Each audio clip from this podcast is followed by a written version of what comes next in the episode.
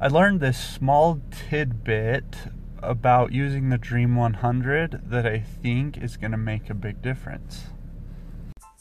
How can personal trainers, fitness coaches, independent gym, and supplement shop owners get more clients? My name is Tyson, and this is the Marketing Fitness Podcast. I'm running a startup called Black Label Supplements, and I'm on a mission to find which marketing strategies will help our retailers and brand ambassadors be most successful. If they win, we win.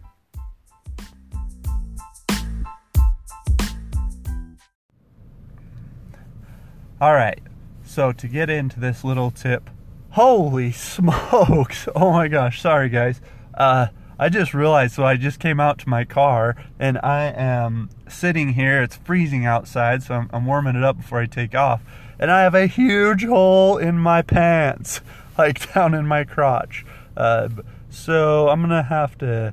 I just was like, man, it's kind of breezy down there, and kind of feeling like something wasn't right. So I felt down in right the crotch area in my pants, and there was a huge hole. How man, I just yeah, glad I'm not working with people. I don't know how long it's been there or if people have noticed it, but yeah. Anyway, so to get into my my quick little story for today, um, I learned that as you one of the best ways of benefit from the Dream 100 and you be effective with the Dream 100 is to find people that are at your level or maybe just above your level and try to work your way in there. Uh, one example I was thinking of is so in in our industry with the supplements, right? Finding high level functional fitness athletes that are have a huge influence. So Jason Khalipa, for example, is huge in the CrossFit world. He's like the man. Um, there's other functional fitness influencers and trainers and different things like that that are just super high. One of the people I have on my list is PRX Performance. They make at home, and the, the CEOs of PRX Performance, uh, Brad and Ryan, I believe is the other guy's name, but they are, and I totally hope I got those right because I'm drawing a blank on their last names, and now that I said it, it's not sounding right, and that may not be their names. Anyway, you guys know I'm talking about PRX Performance. They make at home foldable gym racks, and they're so sweet, guys. I'm serious. They're they're awesome. They were on Shark Tank, and they've just blown up. They're in Fargo, North Dakota, which is a very similar sized town to Chubbuck, uh, where we're at here in Idaho. Um, so they're on my Dream 100 list, but they have, I mean, they've been on Shark Tank. They've got tons of people trying to to mimic what they're doing, and they're growing a massive company that is just continuing to grow.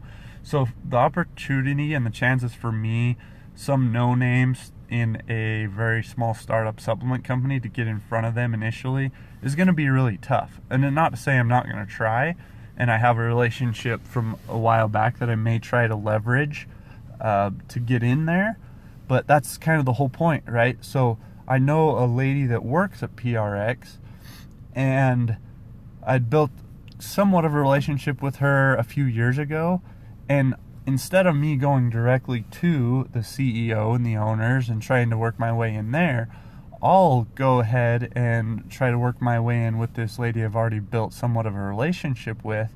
And then once I build a continue to build that relationship with her, then I can ask if she would introduce me next step up the tier to a better uh, to the higher higher level relationship with the the CEO of PRX because if we could man, if we could get in and have them endorse Black Label supplements, it would be huge.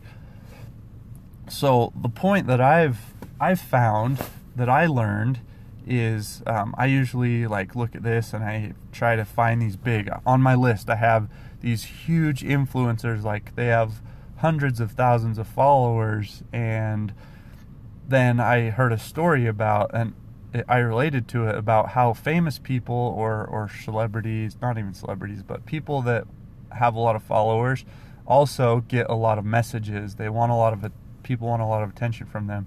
And it related to me when I went to Rio for the Paralympic Games, um, walking around in different places where it was a public setting and people would ask for your autograph, ask for pictures, and at first you're like super stoked. You're like, woo, giving my autograph. I feel cool. But then you start to realize, okay, I've been standing here for an hour taking pictures and giving autographs to people, and I gotta go, and I'm exhausted, and I have to compete the next day or whatever. And then you, you gotta cut them off and be rude. And so from then on, like I would try to to avoid people, and I would sign autographs and take pictures here and there, but I really did not want to get caught up in that half hour, hour, two hour type thing, and not to be rude to people, but um, I think that's the same thing that happens with these well-known people that are in the fitness industry. Is you know if if I message them, how do I know there wasn't 50 other people that messaged them similar requests that day? or that week or 100 or 200 or 300 that, and that's one of the things that I got when I um, went to PRX originally. I tried to work my way in on the social media channel, and they it was kind of working. I was like, "Cool, this is working." And then after I was like, "Hey, do you guys do collaborations?" He's like, "Man, if we took every collaboration, this is the social media manager. He's like, we get hundreds of collaboration requests a day, and." That's just not feasible for us because you know it's it doesn't make sense for us so i have to work my way in another way and get in there and the long story short is i need to find people that are in similar boats to black label supplements as far as list size and follower size as well as people just above us so what i've lined out for us is that 10,000 follower to 50,000 follower area on Instagram specifically. And then in podcasts, I'm looking for podcasts that are, and those are hard because you really don't know how many people are listening to them. So with podcasts, I'm kind of shooting in the dark, but just based on the quality and, and the host and how many followers the host might have and their credentials, I can start to figure out okay, who's some who's a podcaster that might be willing to listen to my messages.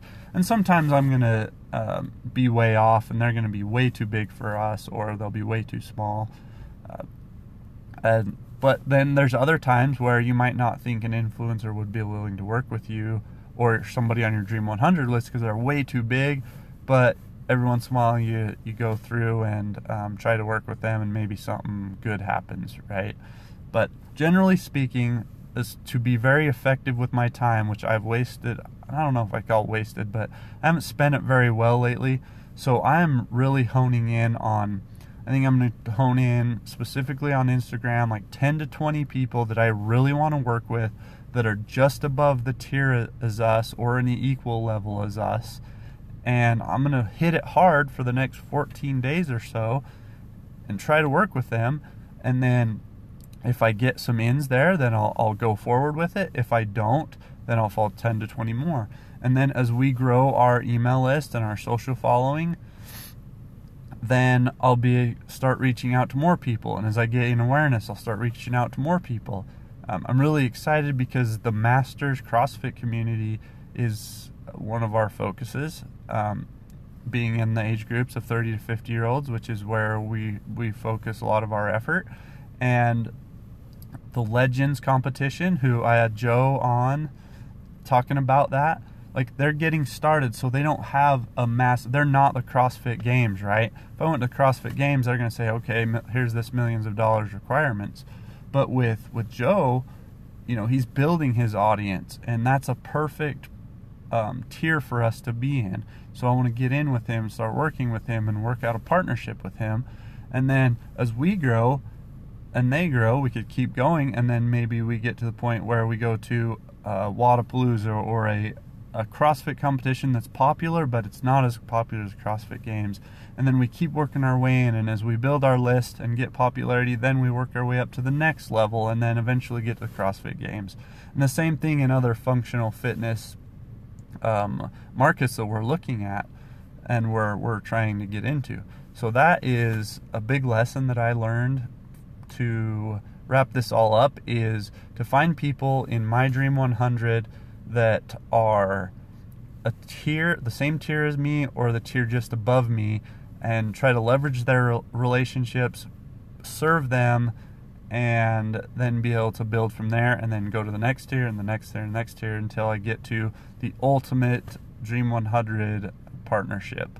So I think it's I'm gonna have the the ultimate partnerships on my list, but my focus is gonna be on these tiers that are small going forward because it's gonna save time.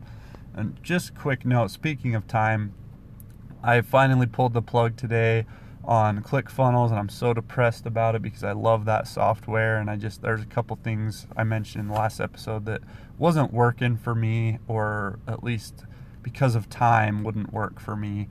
And so now I'm just back into Shopify trying to find alternatives and um, spending the whole day finding a great affiliate program. And there's I got it narrowed down to two, and I signed up for a free trial on one um, because just the learning software sucks. And once I get it, and once I'm familiar with it, it's going to be great. But just having to go back and relearn, I know in the long run it's going to be better, but man, it's it's frustrating to have to keep doing that. Same thing with there's some upsell apps that I'm excited to try, but at the same time, I almost just might pick some and hope for the best.